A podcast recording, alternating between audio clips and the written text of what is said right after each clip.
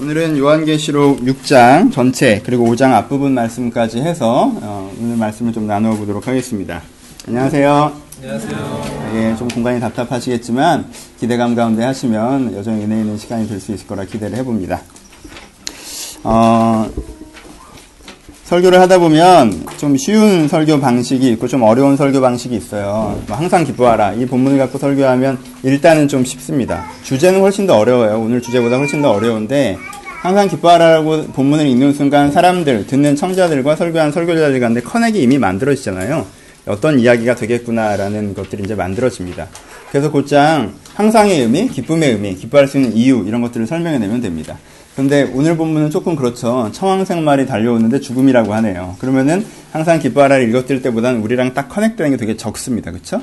어떤 본문 자체를 읽고 난 다음에 감동 이 있기 어렵다는 거예요. 그래서 이런 걸 어려운 설교라고 하기보다는 사실은 불편한 설교라고 합니다. 왜냐하면 텍스트를 읽었을 때 있는 느낌과 그 텍스트가 내 삶에 어떤 부분을 얘기하는 것까지 이어지는데 사다리가 필요하기 때문에 그래요. 그쵸? 항상 기뻐하라는 들으면서 어느 정도는 계단처럼 어느 정도 느낌이 옵니다. 하지만 오늘 본문은 그 부분에 좀 거리감이 생기죠.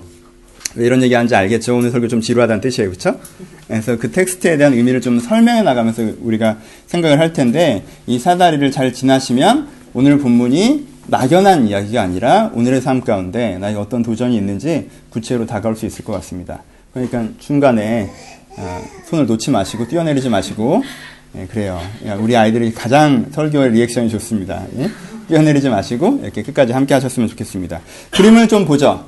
앞부분은 안 읽었지만 5장 초반, 초반부에 이렇게, 어, 그렇게 얘기하고 있습니다. 맨 처음에 하는 거는 하나님께서 두루마리를 갖고 계신데 거기에 일곱 개의 봉인이 붙어져 있습니다. 그래서 이 두루마리에 봉인이 붙어서 이 두루마리가 풀릴 수가 없는 상태입니다. 그래서 사람들이 굉장히 안타까워하죠. 근데 누가 나타납니까? 어린 양이 나타납니다. 어린 양은 뿔이 일곱 개고요. 눈도 일곱 개예요. 그 어린 양께서 이 봉인을 띄십니다. 봉인을 띨수 있는 어린 양이 나타난 것 때문에 사람들이 좋아하고요. 와, 이제 어린 양이 봉인을 띄신다! 라고 하면서 기뻐하면서 봉인을 띄어가는 장면이 오늘 여러분들이 읽은 장면입니다. 첫 번째 봉인을 띄었더니 무슨 일이 벌어졌죠? 흰색 말이 뛰어왔습니다. 그리고 이기고 또한 이기려고 한다라고 하는 되게 막연한 표현들을 하지만 이런 표현들하고 흰색 말이 뛰어옵니다. 두 번째 봉인을 떼니까 누가 뛰어오죠? 붉은 말이 뛰어옵니다. 붉은 말이 뛰어오니까 어떻게 하죠? 붉은 말이 뛰어오는데 큰 칼을 가졌는데 분쟁하게 하는 큰 칼을 가졌다라고 얘기하고 있습니다. 세 번째 봉인을 떼니까 어떤 일이 일어나죠? 세 번째 봉인을 떼니까 검은 말이 뛰어오기 시작합니다. 이때부터 우리는 약간 우리의 멘붕이죠. 이렇게 정신이 산만해지기 시작하면 별로 감흥이 없습니다. 하여튼 검은 말이 뛰어옵니다. 검은 말은 뭘 갖고 있습니까? 저울을 갖고 있습니다. 네 번째 말이 뛰어와요. 네 번째 봉인을 떼니까 뭐가 뛰어옵니까? 이제 네 번째 말이 뛰어오죠? 청황색 말이 뛰어옵니다. 근데 청황색 말은 죽음이라고 얘기합니다. 그렇죠? 그 다음에 다섯 번째 봉인을 떼니까 어떤 일이 일어나죠? 먼저 죽은 의인들이 하나님 언제까지 참으시겠습니까? 자기 복수 좀 해주십시오. 라고 얘기를 합니다. 별로 의인 같지 않아 보이는 멘트를 치기 시작하십니다. 그리고 여섯 번째 봉인을 떼니까 해가 어두워지고 달이 붉게 되고 하늘의 별들이 떨어지고 하늘이 말리우고 땅의 섬들과 산들이 다 자기 자리를 잃어버리고 사람들은 다 숨어서 아 이제 진짜 종말이 왔구나 라고 하는 일이 벌어진다고 얘기합니다. 이 얘기를 쭉 들으신 다음에 여러분들이 그 현장에 있다면 무엇을 하고 싶으십니까? 저라면 예수가 그 봉인을 못되게 말리고 싶을 것 같습니다. 그렇죠? 봉인을 뗄 때마다 이게 무슨 난리입니까? 그렇죠? 우리는 이 일곱 개의 봉인, 일곱 번째 봉인을 뗐더니 일곱 번째 봉인은 오늘 안 읽었는데 일곱 번째 봉인을 떼면 이제 더 당황스럽죠. 일곱 나팔된 일곱 천사가 나타나서 일곱 이제 다시 시작입니다. 그렇죠? 계시록에서 우리가 굉장히 제일 싫어하는 장면 중에 하나예요. 봉인 떼고 어 그 나팔 불고 그 다음에 또 일곱 개가 나타나는 이 7이 나타나는 사면소로 나타나는 부분이 첫 장면인데요. 우리는 이 부분만 그림으로 일단 명확하게 그리셔야 돼요. 그림을 그리고 있지만 사실 그림을 그림으로만 받아들이면 우리는 좀 불편해지죠. 별로 감동이 없습니다. 감흥도 없고요. 그리고 사실 이걸 되게 원하지 않게 됩니다.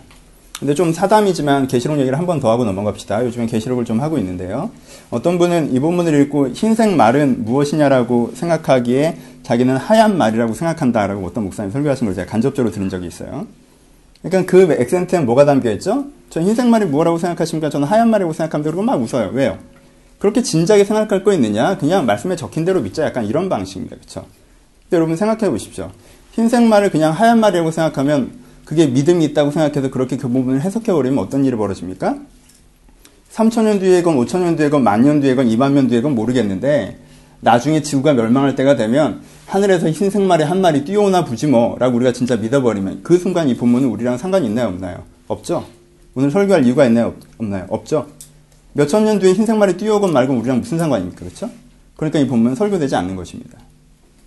여러분 그런 믿음은 본문을 죽이는 겁니다. 그렇죠? 있는 그대로 믿겠다고 하면서 본문의 의미를 깊이 고민하지 않고 믿게 되면요. 그 본문은 결국 우리한테 의미를 사라지게 만듭니다. 그래서 사실 그런 식의 접근법이 우리를 계시록을 읽지 않게 만들어 버리는 것입니다. 어떤 분들은 이렇게 얘기합니다. 켈빈도 계시록 주석은 안 썼다.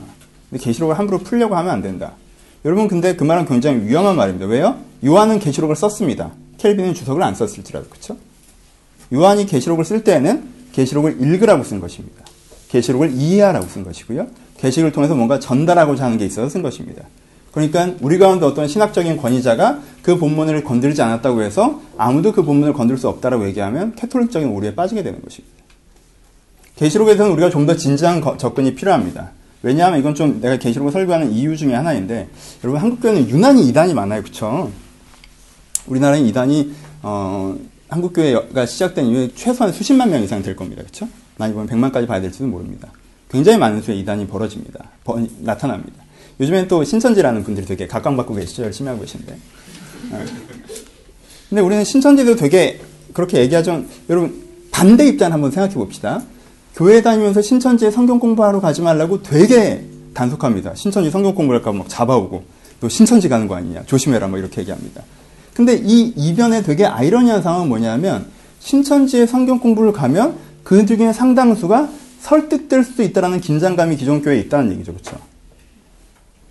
훈련이 잘 됐다면 가서 신천지에 설명한 거 들으면 이런 말도 안 되는 얘기를 해. 되게 웃긴다. 라고 하고 와야 정상일 텐데 가면 여기에 진리가 있다라고 빠져드는 사람이 상당수가 있다라는 것입니다. 왜 그럴까요? 계시록 설명을 안 해줘서 그럽니다. 신천지에서 하는 성경 공부의 근간은 계시록에서 시작합니다. 계시록을 비유로 해서 성경 전체를 거꾸로 훑습니다. 근데 계시록을 읽어본 적이 없죠. 일반 성도들은. 계시록 성경 공부해 본 적이 없고. 여러분, 흰말은 흰색말입니다라고 웃고 말기에는 계시록을 잃어버려서 한국교회가 잃어버리는 분이 굉장히 크다는 걸 아셔야 됩니다. 이단이 반응, 반응, 유난히 한국교회 이단이 많은 이유는요, 유단히 한국교회는 계시록을 안 건드리기 때문에 그렇습니다. 제일 중요한 섹션 하나를 오프로 해놨기 때문에 이것을 바르지 않은 관점을 갖고 가는 사람들이 가지고 놀 수 있는 기회를 준 것이고 자기가 들어본 적이 없는 사람들이 그 얘기를 먼저 들으니까 이 말이 맞는 말인가 보다는 함정에 빠지는 수가 많아진다는 것입니다. 그래서 그만큼 계시록에 대한 이해는 중요하고요. 성경 창세기만큼이나 성경을 마무리하고 있는 책인데 얼마나 더 중요하겠습니까? 그래서 여러분들이 읽어 내려가실 때 항상 기뻐하라, 어? 먼저 마음을 지키라 이런 말씀처럼 확 와닿지 않는다고 해서 이것을 등한히 할 것이 아니라 왜 이 말들은 뛰어댕기는지 고민하시면서 우리 가운데 하고자 하는 의미를 좀 생각해 볼 필요가 있습니다. 본문의 의미를 다시 한번 생각해 봅시다. 우리는 계시록에 대해서 이미 2주 전에 한번 얘기를 했었어요. 2주 전에 했다가 여러분들 반응이 약간 절반이어서 제가 쉬운 설교를 한번 갔다가 온 거죠. 원래 이걸 이어서 하려다가. 그렇죠? 네, 갔다가 온 거예요. 여러분 계시록의 의미에 대해서 다시 한번 생각해 봅시다. 계시록은 기본적으로 장르가 뭐라고 그랬어요? 묵시서라고 했죠. 그렇죠? 시는 시로서 읽어야 되고 역사는 역사를 읽어야 되고 법정은 법정을 읽어야 되고 묵시서는 상징으로 읽어야 된다고 했습니다. 그렇죠? 우리는 계시록을 상징으로 이해해야 됩니다. 그러면 하나님의 손에 두루마리를 쥐고 있다는 뜻은 무엇입니까? 두루마리는 책입니다. 책에는 내용이 담겨 있죠. 근데 그 내용이 어떻게 돼요? 펼쳐지기를 못하고 있는 상태입니다. 그렇죠? 그게 봉인됐다는 의미입니다. 그러면 두루마리, 책, 내용은 무엇을 뜻하는 거죠? 하나님의 생각, 하나님의 의지, 하나님의 계획이라고 표현해 봅시다. 하나님이 세상을 향한 계획이 있는데 그게 펼쳐져 보지도 못하고 있는 상황입니다. 그렇죠? 하나님이 세상을 향한 계획이 있는데 그게 펼쳐지지 못하는 상황 가운데 있습니다. 그게 봉인된 두루마리가 갖고 있는 상징입니다. 근데 누가 그것을 펼치게 하시죠? 예수가 그것을 펼치게 하십니다. 그렇죠? 예수가 그것을 펼치게 하세요. 예수가 그것을 펼치게 한다는 의미에 대해서 우리가 로마서에서 굉장히 깊게 얘기했었습니다. 그렇죠?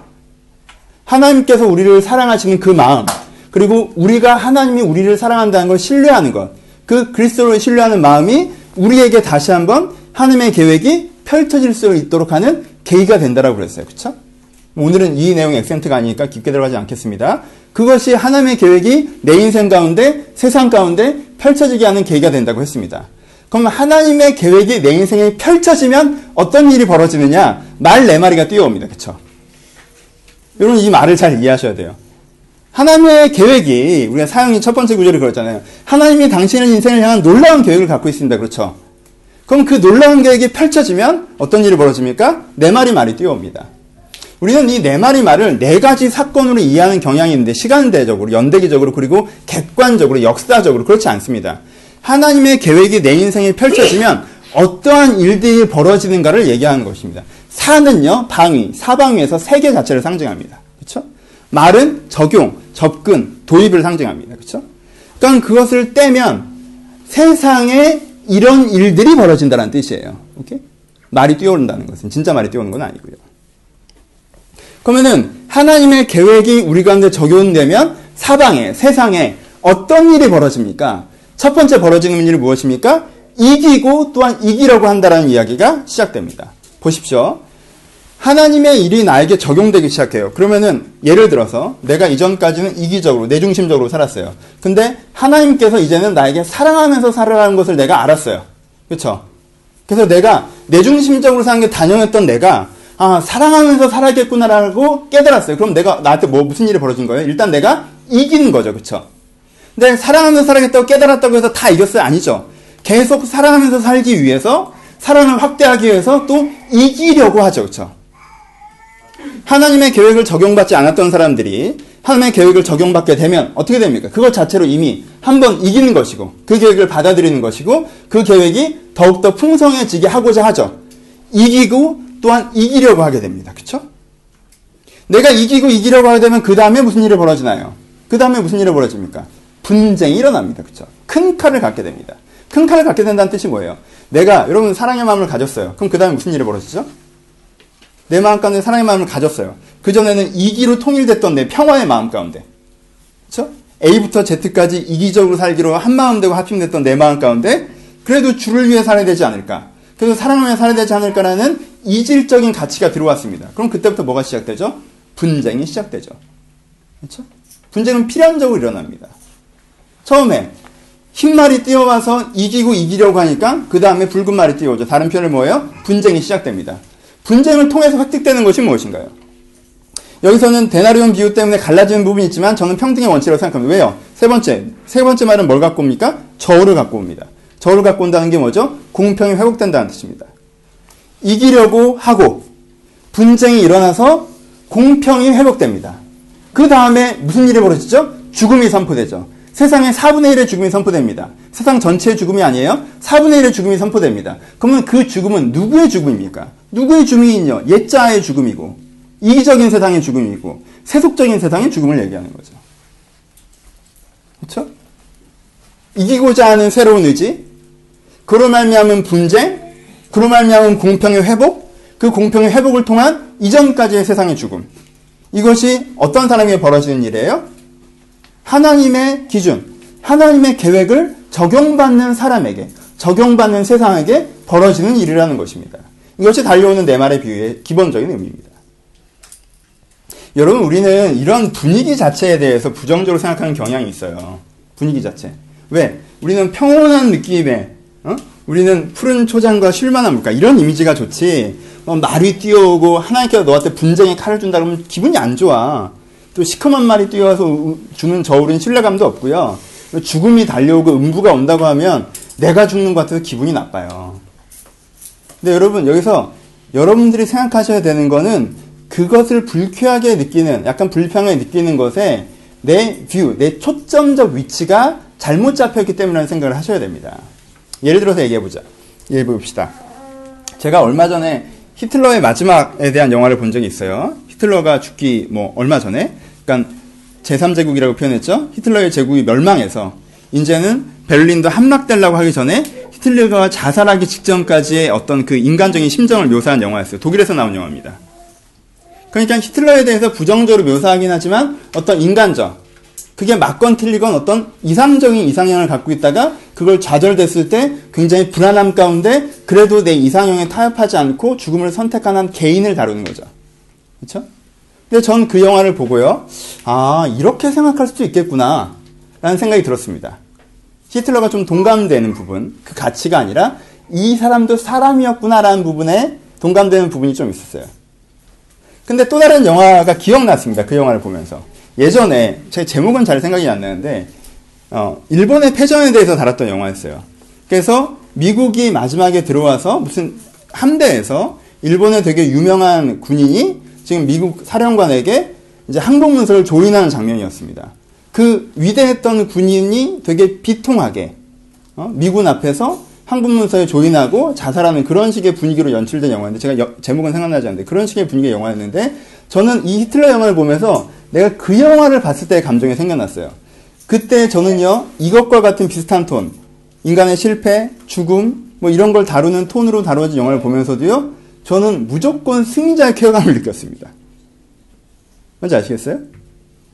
독일의 패전을 다루는 영화에서는요 저는 객관적일 수 있어요. 왜? 나는 독일을 피해본 적이 없거든. 근데 일본을 패전으로 다루는 영화에서는요, 난 무조건 승리자예요. 왜? 난 한국편이거든. 시선 처리의 문제라는 거예요. 일본을 패전으로 다루는 영화에서 저는 거기서 객관적인 동질감을 느끼지 못합니다. 왜요? 나는 이미 side가 정해져 있는 거예요. 포인트를 아시겠어요? 여러분들이 하늘이 무너진다, 블라블라 이런 이야기 들으면서 불편한 느낌을 갖는 이유는 뭔 줄 알아요? 여러분들의 편의 문제입니다. 그렇죠? 어느 쪽이 승리합니까? 하나님의 기준, 하나님의 가치, 새로운 나는 승리해 가는 거예요. 그렇죠? 근데 예전의 나, 이기적인 나, 욕망의 나, 원래의 나는 패전해 가는 거예요. 내가 이 예전의 잘못된 죄의 나의 패전을 원하고 진정한 나의 승전을 원한다면 이 톤은요 아무리 어둡게 묘사됐어도 나에게는 밝게 다가옵니다. 그렇죠? 그래야 정상이에요. 내 위치가 정확해진다면. 그 영화의 일본의 마지막 패전의 장면이 얼마나 암울했는지 암울하게 다루는 멘트들과 음악들과 분위기가 흘러간다 해도요, 내 위치가 정확하게 적혀, 정해져 있으면 그것은 긍정적으로 받아들여진다는 거예요. 또 하나. 우리는 분쟁 자체에서 부정 인식하는 경향들이 있지만, 여러분, 분쟁 자체는 되게 긍정적인 것입니다. 그것이 잘못된 사회에 있을 때는, 그쵸? 3.1운동 어떻습니까? 3월달인데. 3.1운동 전, 전날은 얼마나 평화로웠을까요? 2월 28일에. 그냥 일제가 침략해서 통치하고 있고, 사람들은 다 자기 밥벌이 하고, 그냥 안녕 안녕 인사하면서, 아, 잘 지내니 얘기하면서, 오늘도 하루를 살고, 식구들과 함께 지내며 그런 평범한 하루였을 것입니다. 평화로운 하루였겠죠. 근데 다음날 무슨 일이 벌어졌습니까? 사람들이 태극기를 들고 곳곳마다 뛰어나서 만세를 부르기 시작했습니다. 그리고 사람들은, 일본 사람들이 이 사람들을 쏘기 시작했고요. 누군 잡혀가고요. 누군 죽고요. 누군 숨고요. 난리가 났습니다. 분쟁의 시작이죠. 이게 환희의 장면입니까? 절망의 장면입니까? 그렇죠? 나라가 요즘에 좀 시끄럽습니다. 그렇죠? 한 1년 전에 이렇게 시끄럽지는 않았어요. 그렇죠? 하지만 우리나라 사람들 대부분은 이 시끄러움을 좋아합니다. 왜요? 기대감을 주기 때문이죠. 아, 우리나라 정치 상황, 경제 상황 그냥 이런가 봐 라고 하다가 요즘은 시끌시끌합니다. 누가 잘했네, 누가 잘못했네, 이건 저렇게 해야 돼, 이건 저렇게 해야 돼, 막 시끄럽습니다. 근데 사람들은요, 일단 기본적으로 좋아합니다. 왜? 이 과정을 통해서 뭔가 갱신, 뭔가 새로워지는 어떤 대안이 등장하지 않을까라는 기대 때문에 그렇습니다. 그렇죠? 여러분, 이 과정은 굉장히 좋은 과정이라는 것입니다. 내가 불이한 상황이 있었다면, 암울한 상황이 있었다면, 이기고 또한 이기려고 하고, 그것 때문에 큰 칼의 분쟁이 시작되고, 그것 때문에 공평이 회복되고, 그것 때문에 내 삶의 영역에 잘못된 것들의 죽음이 이루어진다면, 이런 과정은 긍정적인 과정이라는. 그리고 여러분 삶 가운데 꼭 필요한 과정이라는 것입니다. 이 과정이 있으십니까? 하나님의 통치가 여러분한테 찾아오는 말미암아 이런 분쟁적인 과정이 일어나고 있습니까? 아니면 여러분들은 이 분쟁이 싫어서 하나님의 통치에 내 삶 가운데, 내 내면 가운데, 내 현장 가운데 찾아오심을 어느 정도 이상은 외면하고 계십니까? 하나님의 통치를 외면하면요, 우리 인생은 참 통일된 인생을 살 수 있습니다. 그렇죠? 안정적인 인생을 살 수 있어요. 일상적인 인생을 살 수 있습니다. 하지만 그것이 우리 가운데 선물이 아니라는 것이 우리 본문에 이야기해주고 있는 것입니다. 이것이 달려오는 네 가지 말의 기본적인 의미입니다. 하나님의 계획과 가치가 내 안에 실현되는 삶. 말세는 어떤 때다?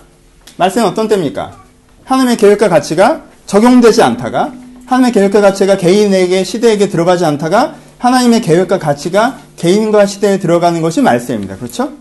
그래서 계시록에서 뭐라고 하는 겁니까? 2000년 전이나 지금이나 다 말세라고 하는 것입니다. 말세야 말세. 일반적으로 이렇게 얘기하는 것은 잘못된 표현입니다. 왜요? 일반적으로 말세야 말세라고 얘기하면 누가 내가 누구 편이에요? 끝나는 세상 편에서 얘기하는 거예요. 그렇죠? 아, 우린 말세야. 말세가 다가오고 있어. 이런 건 뭐예요? 내가 말세의 편인 거예요. 이게 끝날까봐 걱정하는 겁니다. 위기가 닥칠까봐, 두려움이 닥칠까봐, 어려운 일이 닥칠까봐 걱정합니다. 그래서 세기 말이 오지 않기를 바랍니다. 왜? 난 세기 속에 속해 있다고 생각하기 때문에. 편의 오해죠. 요한이 얘기하는 말세라고 얘기하는 건 금이가 아니에요. 나는 말세에 속하지 않았어요.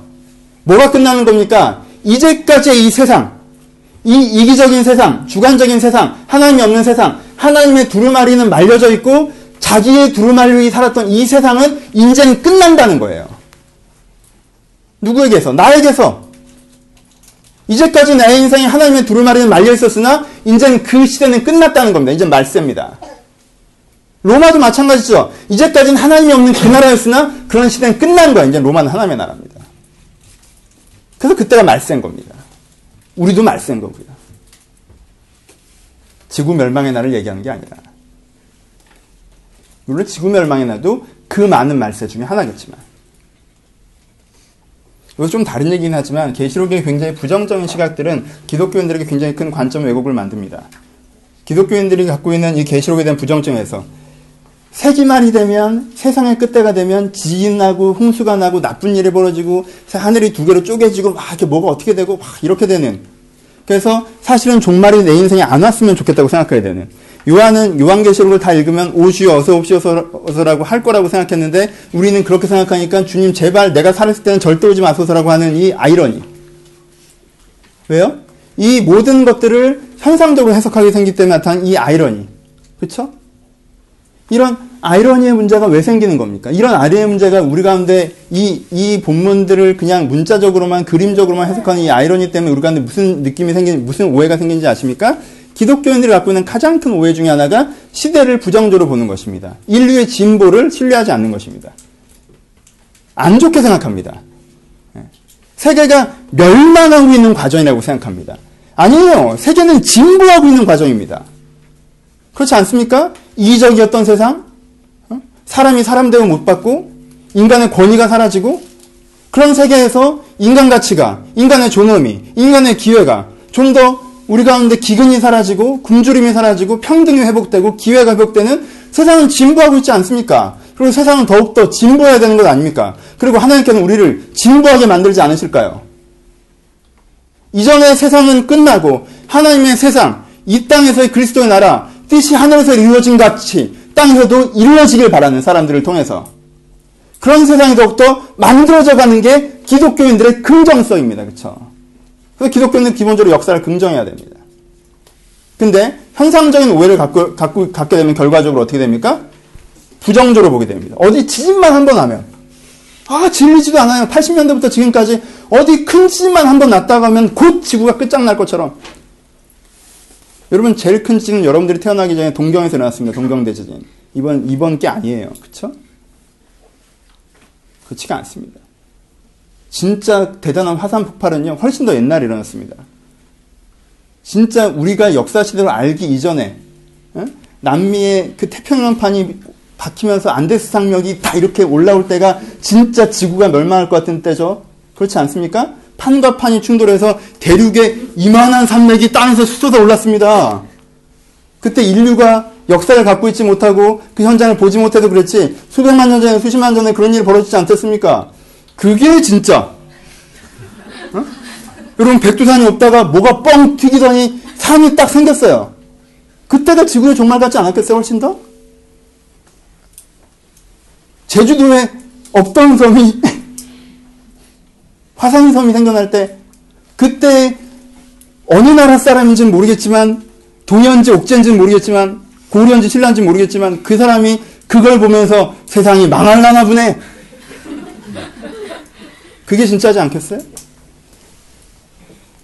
이건 우리 그런 위기감과 부정적인 신화를 버리셔야 돼요. 잘못된 종말론, 잘못된 말세로는 벗어나십시오. 우리는 진보를 긍정합니다. 그리고 하나님의 두루마리가 이제 예수 그리스도에 의해서 펼쳐졌습니다. 그래서 주님의 선량하신 계획이 이제 여러분들의 삶 가운데 이루어질 수 있습니다. 이루어질 것입니다. 이 시대 가운데, 이 땅 가운데, 이 교회 가운데 이루어질 수 있습니다. 이루어질 것입니다. 이미 이루어지기 시작했고, 더욱더 이루어져 가게 하고자 싸울 것입니다. 그게 우리가 서 있는 위치입니다. 그럼 요한은 이 왜 당연해 보이는 얘기를 시작하는가? 이 요한이 이 얘기를 하는 것의 가장 기본적인 의미는 무엇일까요? 포인트는 분쟁이라는 발상입니다. 좀 각도를 달리해 봅시다. 여러분은 긍정적인 편이세요? 부정적인 편이세요? 여러분은 긍정적인 편이십니까? 부정적인 편이십니까? 네. 오늘 저희 아버지 오셨습니다, 여러분. 3년 만에 한국 오셨는데요. 지난주에 오셨는데요. 저희 교회는 순서가 밀려서 지난주에 못 오고요. 이번 주에. 네. 제가 양육이나 설교나 통해서 제가 얼마나 저희 아버지를 사랑하고 존경하는지 많이 표현했었던 것 같습니다. 아시죠? 네, 아십니까? 네. 저희 아버지에게 제가 되게 감사하는 것 중에 하나가 어머니에게도 그렇고요. 두 분은 저를 되게 긍정적으로 보셨어요. 네. 제가 공부를 되게 못했잖아요, 중학교 때. 근데 되게 저를 긍정적으로 바라봐 주셨던 것 같습니다. 얘는 공부를 못해도 뭐가 되려고 그러나 시선을 바라보셨지 이게 뭐가 되려고 그러나라는 시선을 바라보지 않으셨던 게 저한테 큰 도움이 된 것 같습니다. 물론 긍정적인 시선과 부정적인 시선 둘 중에 하나를 택한다면 긍정적인 시선이 좀 더 나을 것입니다. 그렇죠? 우리는 좀 긍정적인 게 낫습니다. 여러분은 어떻죠? 긍정적이십니까? 부정적이십니까? 우리는 긍정적인 걸 좀 선호하고 부정적인 걸 좀 더 적대하는 경향들이 있습니다. 하지만 긍정과 부정은 그 나름대로의 의미의 왜곡들이 있습니다. 긍정과 부정이라는 말 자체에는 이미 객관적이지 않다는 말이 포함되어 있습니다. 그렇죠? 상황을 좋게 보던가 상황을 안 좋게 본다는 것은 상황을 있는 그대로 본다는 느낌과는 좀 다릅니다. 긍정적으로 생각해 상황을 좋게 보려고 하라는 것입니다. 너는 왜 이렇게 애를 갚아 부정적이니? 상황을 안 좋게 보려고 한다는 것입니다. 일단 두 말 다 뭐가 들어가 있습니까? 상황을 있는 그대로 보지 못하는 객관의 해체가 들어가 있습니다. 어리석은 사람은요, 낙관으로 일상을 낭비하고 비관으로 기회를 낭비합니다. 어리석은 사람들은 일상적인 상황에서는 긍정적입니다. 아, 잘 될 거야. 어떻게든 되겠지. 아이, 뭐, 잘 안 되겠어. 절박해야 되는 상황에서, 뭔가 노력해야 되는 상황에서 긍정적이기 짝이 없습니다. 그리고 인생에 어떤 마디가 찾아오면 부정적이 됩니다. 아, 이거 안 됐구나. 이거 안 되는구나. 이거 안 되나 본데? 이거 안 되나 보다. 안 됐네. 안 됐어. 안 된 거야. 어리석은 사람들은 일상에서 긍정적이면서 일상을 낭비하고요. 위기에서 부정적이면서 기회를 낭비합니다. 왜 우리는 이런 긍정과 그저, 긍정과 부정의 함정에 빠질까요? 왜 우리는 중간에 서려고 하지 않고 긍정에 서거나 부정에 서려고 할까요? 왜냐하면 무엇이 결정되지 않은 텐션이 싫어서입니다. 그 긴장이 싫습니다. 게임이 아직 끝나지 않았습니다. 플레이를 하고 있습니다. 지금 내가 이겼다가 졌다가 엎치락 뒤치락 합니다. 대부분 인생은 이런 식으로 흘러갑니다. 그렇죠? 게임이 끝나서 이겼구나. 게임이 끝나서 졌구나라고 하기 전까지는 긍정도 부정도 없는 것입니다. 근데 중간에 있겠죠. 좀 지네. 아 이거 그럼 질, 지나 이러다가 좀 이기네. 아 이러나 보다. 이기나 보다. 하지만 좀 이긴다고 낙관론을 갖거나 좀 진다고 비관론을 갖게 되면 진짜 그 게임은 져버리는 경우들이 더 많습니다. 심지어 긍정적인 상황에 좀 더 이기는 상황에 긍정하는 것들도 마찬가지죠. 왜? 그것은 사람을 조금 방만하게 만들기 때문에 그렇습니다. 봅시다. 초기 그리스도인들을 생각해 봅시다. 이 요한이 이 책을 썼을 때 처음 드는 1차 청자들.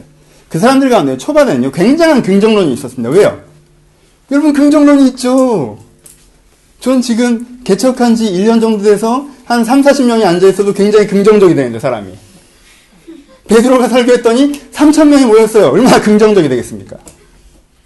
얼마나 긍정적이 되겠습니까? 예루살렘에서 폭발적으로 늘어나는 그 교회 얼마나 긍정적으로 되겠습니까? 병자를 치료하고 성령이 임재하고 진짜 불꽃처럼 번져가는 그 교회 안디옥의 교회가 세워지고 그 안디옥에서 사람들 다시 파송하고 소아시아의 교회가 세워지고 로마의 교회가 세워지고 이젠 땅끝까지 이 복음이 전달될 것처럼 에디오피아에 그러니까 아프리카에 그리고 소아시아에 그리고 유럽에게까지 이런 복음이 들풀처럼 번져가는 상황을 보면서 사람들이 얼마나 큰 긍정과 낙관에 빠졌겠습니까? 이제 곧 예수가 오시리라. 이제 곧 새 세상이 시작되리라. 근데 그때 그들이 만난 게 뭐죠? 대박입니다.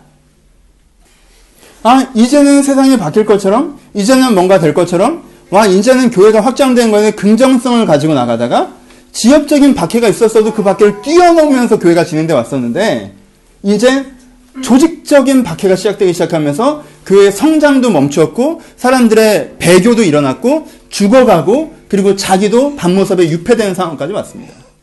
그렇죠? 그때 나타나는 뭐예요? 비관론. 아, 이게 안 되는 거였나? 아, 막 이렇게 막 이렇게 하다가 결국 정권의 힘과 권력의 힘에 부딪히니까 안 되는구나, 이게. 로마 치하에서 우리가 오버했구나, 진짜. 로마라는 이 국가의 국가 정체성, 황제가 나서기 시작하니까 이건 초토하구나. 낙관론과 비관론. 이 낙관론과 비관론에 빠져 있는 사람들에게 요한이 해준 이야기가 그런 것입니다. 너는 지금 성공의 축제에 있는 것도 아니고 실패의 감옥에 있는 것도 아니라 투쟁의 현장에 있다는 것입니다. 낙관도 아니고 비관도 아닙니다. 너는 하나님께서 이기게 하시는 그 승리를 경험해서 이기려고 하는 그 큰 칼을 들고 있는 상황에 있는 것. 그래서 때때로 교회 공동체 내에서 어떤 영역에서 공의가 회복되기도 하고, 그리고 4분의 1 정도 어떤 구시대의 유물들과 세속적인 것들이 무너져 내린 것들을 보기도 하지만, 언제까지입니까, 주님? 아직은 끝이 아니다. 마침내는 최종적인 승리가 있을 것이나, 지금은 그 텐션 가운데 살고 있는 것이 바로 이 현장이라고 보는 것. 요한은 그렇게 얘기해주고 싶은 것입니다. 왜 급한 긍정론과 급한 부정론에 빠지냐? 왜 급한 낙관을 가지고 이거 잘 될 게, 아니 잘 되겠네 하고 했다가 조금 안 돼버리면 어떻게 됩니까? 아 이게 안 되는 거였구나. 이거 안 되는 거야. 이거 안 되는 거야. 그러다가 조금 나중에 와서 이거 잘 되는 건가? 인생의 주체로 서지 못하고 인생의 주인으로 서지 못하고 주변 환경을 바라보면서 환경이 좀 좋아지면 낙관을 가졌다가 환경이 좀 안 좋아지면 비관을 갖는 그래서 자기 인생의 관객이 되어버리는 그래서 이 사람 한 사람 한 사람들이 생선자가 되어서 싸움을 시작하고 자기를 변화시키고 지역을 변화시키고 교회를 갱신해 나가야 되는데 그 싸움에서 빠져나와서 구경을 하려고 하는 상황 좋아지는 거야 안 좋아지는 거야 그래서 막상 플레이어로 그 필드에 서서 세상을 바꿔나간 사람들이 적어지는 상황. 요한은 그것에 대해서 경고하는 것입니다. 네 인생엔 네 가지 말이 뛰어오고 있다는 거예요. 네 인생에는 이젠 하나님의 두루마리가 나에게 적용되어졌으니까 아무런 분쟁도 없이 아무런 충돌도 없이 아무런 위기도 없이 이젠 내가 오늘부터 모두를 잘 풀리고 오늘부터 마음이 평안하고 내가 오늘부터 사건 사고 없는 그런 삶을 사는 것이 아니라 내가 하나님의 그 승리가 나에게 있기 때문에 내가 오늘부터 이미 이겼고 또 이기고자 하는 삶을 사는 것이라는. 여러분 이 오해가 얼마나 엄청난 간극을 만든지 여러분들이 생각하셔야 됩니다. 여러분들이 갖고 있는 막연한 낙관론 신앙에 대한 아 하나님이 나와 함께 하셔 하나님이 내 인생 계획을 갖고 있어 하나님이 나, 나와 함께 하신대 계획이 있으시대. 그럼 우리는 곧장 그것을 우리 언어로 해석하죠. 어떻게? 잘 될 거야. 그렇죠? 우리는 곧장 우리 언어로 해석합니다. 그런 다음에 무슨 생각을 합니까? 잘 안 되면 하나님께 원망하거나 하나님을 의심합니다. 아, 계획 없나 보네. 무슨 계획이 이래. 조금 잘 되면 그게 마치 하나님의 계획이냐? 그게 마치 하나님의 전부이냐? 또 생각합니다. 여러분 그 오해를 그 오해를 벗어나셔야 됩니다. 하나님이 여러분 인생에 계획을 갖고 있습니다. 그것이 오늘 여러분들이 잘 될 거란 얘기를 하는 게 아니라는 것입니다. 하나님 여러분 인생에 계획을 갖고 있습니다. 그건 여러분들이 오늘 어느 편에 서서 무슨 싸움을 할지를 결정한다는 의미를 갖고 있다는 것입니다. 하지만 여러분 이건 좋은 것입니다. 3.1운동처럼.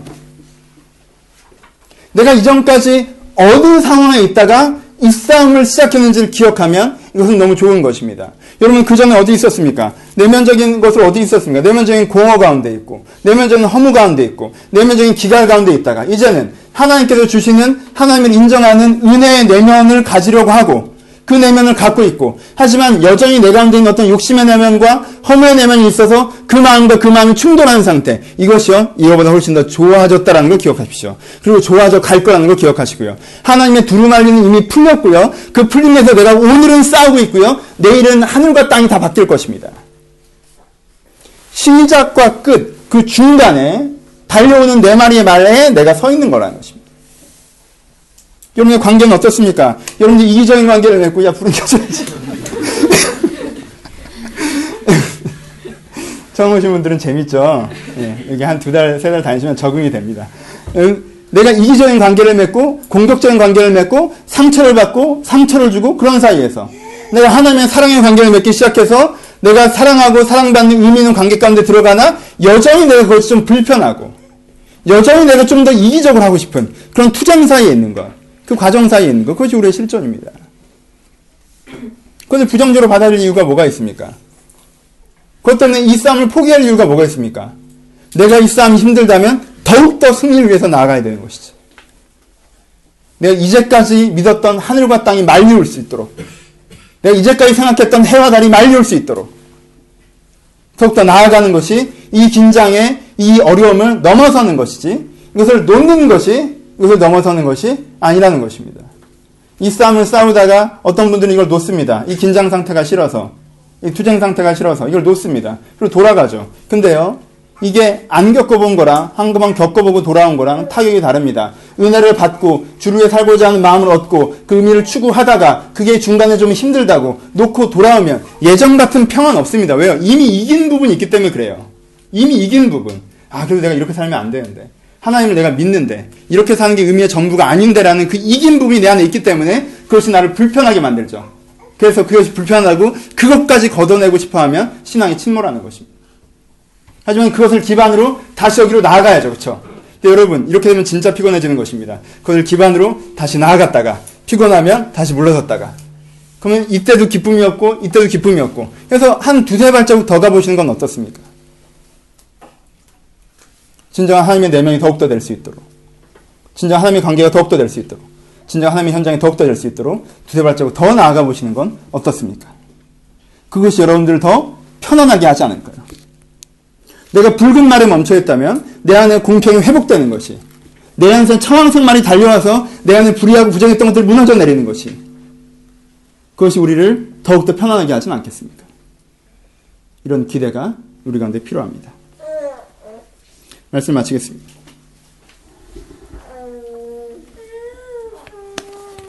이것이 계시록이 보여주는 큰 그림입니다. 전 어릴 때 어, 목사가 처음 되려 할 때 26살 때 전도사가 되어서 어, 중등부 설교를 처음 했던 기억이 있습니다. 여러분 지금은 이렇게 하지만 그때는 되게 긴장했습니다. 긴장되지 않겠습니까?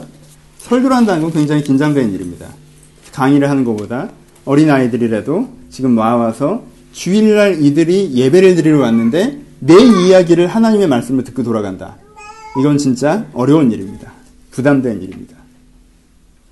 설교를 하기 올라가기 이전에 딱 제 자리에 앉아서 기도를 하고 있을 때 손이 이렇게 떨립니다. 지금도 물론 설교할 때 긴장이 되지만 그때 설교할 때 진짜 긴장이 됐던 것 같습니다. 손, 손이 파르르 떨리는 거, 목소리도 떨리는 거. 근데 재수없게 얘기할게요. 설교를 잘하는 사람과 설교를 못하는 사람의 차이는 어디서 발생하는지 아십니까? 그 떨림을 즐기느냐 즐기지 않느냐에서 발생합니다. 그 떨림을 당연한 것으로 받아들이냐 받아들이지 않느냐에서 발생합니다. 그 떨림이 싫어지면 그 현장이 싫어지면 그래서 그 떨리는 상황을 안 만들고 싶어 하면 그 현장에는 안 가고 싶어 하면 그 사람에겐 진보가 없습니다. 우리에겐 긴장이 있습니다. 내가 조금 더 은혜로운 삶을 살기 위해서, 내가 좀 더 변화된 삶을 살기 위해서, 내가 좀 더 현장에서 그리스도인답게 살아내기 위해서, 내가 이 사람과 하나님이 원하시는 관계를 맺어내기 위해서 우리가 해야 되는 긴장이라는 게 있습니다. 새로운 가치가 들어와서 이전 가치를 깨려면 그건 곧 긴장선을 얘기합니다. 그리고 그 긴장은 우리가 이 땅에 살아가는 동안 우리가 완벽하게 영화되지 않고 완벽하게 영화되지 않고 상화의 가정을 사는 동안 우리 가운데 항상 있는 것입니다. 조금 더 편하고 조금 더 불편한 사연이 있겠지만. 그러니까 여러분 그 긴장을 즐기십시오. 편안하게 퍼져 있는 것이 인생의 행복인 것이 아니라 내가 더 나은 사람이 되어져 가는 것이 인생의 행복입니다. 아무런 긴장도 없이 그저 무료하게 앉아 있는 것이 인생 행복인 것이 아니라 그 긴장 가운데서 내가 아프더라도 내 자신을 갱신해내는 것이 인생의 행복이고 인생의 가치라는 것입니다. 마음을 깨우십시오. 잠들고 싶어하는, 쉬고 싶어하는 내 마음을 깨우시고 여러분들이 긴장한 자로 나오셨으면 좋겠습니다. 왜냐하면 이 자리에 예수를 안 믿으신 분은 거의 없으시기 때문에 여러분들은 이미 레일, 레일 위에 섰어요. 여기서 물러가 봐야 이미 이긴 그 부분이 여러분들을 불편하게 할 것입니다. 레일 위에 서셨습니다. 그러니까 그 사이에서 왔다 갔다 하지 마시고 하나님의 깊은 은혜 가운데 나아가셨으면 좋겠습니다. 한마디만 더 하고 마칩니다. 여러분 계시록의 결론은 뭔지 아십니까? 그래서 이겼다는 것입니다.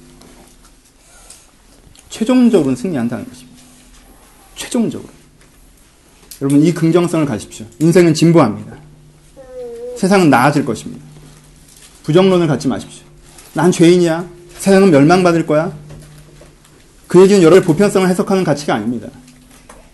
여러분들은 구원받았고 여러분들은 새 사람이 될 것이며 하나님께서는 이 땅에 하나님의 뜻이 이루어지는 하늘에서와 같이 이 땅에도 땅에도 그 뜻이 이루어지는 그 교회를 그 공동체를 그 사람들을 그 나라를 세워갈 것입니다. 이게 우리가 1차적으로 봐야 되는 지향입니다. 그러니까 낙관론을 진정한 의미에서의 최종적인 승리의 낙관론을 가십시오. 오늘 잘 될 거라는 낙관론이 아니라 내가 이렇게 치열하게 싸워갈 때 마침내 나도 내 관계들도 내 세상도 변화될 것이라는 마침내 주님께서 이 열린 두루마리를 통해서 승리를 주실 것이라는 그런 낙관론을 가셨으면 좋겠습니다. 그 소망은 우리 영혼의 닻이 됩니다. 소망이 닻이라고 성경은 반복적으로 여러 번 말씀하십니다. 닻이 없으면 파랑이 휩쓸려서 배가 부둣가에 머물러 있지 못하고 멀리 떠내려 갑니다. 작은 상황과 여건 가운데 이리 조금 치이고 저리 조금 치면서 이 커다란 배가 갈 바를 알지 못하고 나아가는 것입니다. 하지만 소망의 닻이 내 안에 곤고하게 내려져 있을 때 오늘의 감정, 오늘의 상황, 오늘의 어떤 여건과 어떤 관계들에 따라서 내가 밀려나서 엉뚱한 곳에 가 있는 것이 아니라 내가 있어야 될 그 자리에 날 있게 한다는 것입니다. 여러분들이 계시록의 소망을 가지시고 분명히 내 마음속에 내 말이 말이 달려오고 있고 내 삶의 현장에 내 말이 말이 달려오고 있으며 분명히 하나님께서 말씀하신 것처럼 여섯 번째 인이 떼어질 때 세상이 열려질 거라는 걸 믿으시고 이미 첫 번째 인이 떼어지기 이전에 하나님의 두루마리가 예수를 잡은, 이, 잡은 그때 내가 이 인을 떼겠다고 말씀하신 그때부터 하나님의 계획이 내 안에 이루어질 수 있다는 것을 신뢰하시면서 이 믿음의 선한 싸움을 지속적으로 쌓아가신 여러분들 되시기를 주님의 이름으로 축복합니다. 기도하시겠습니다.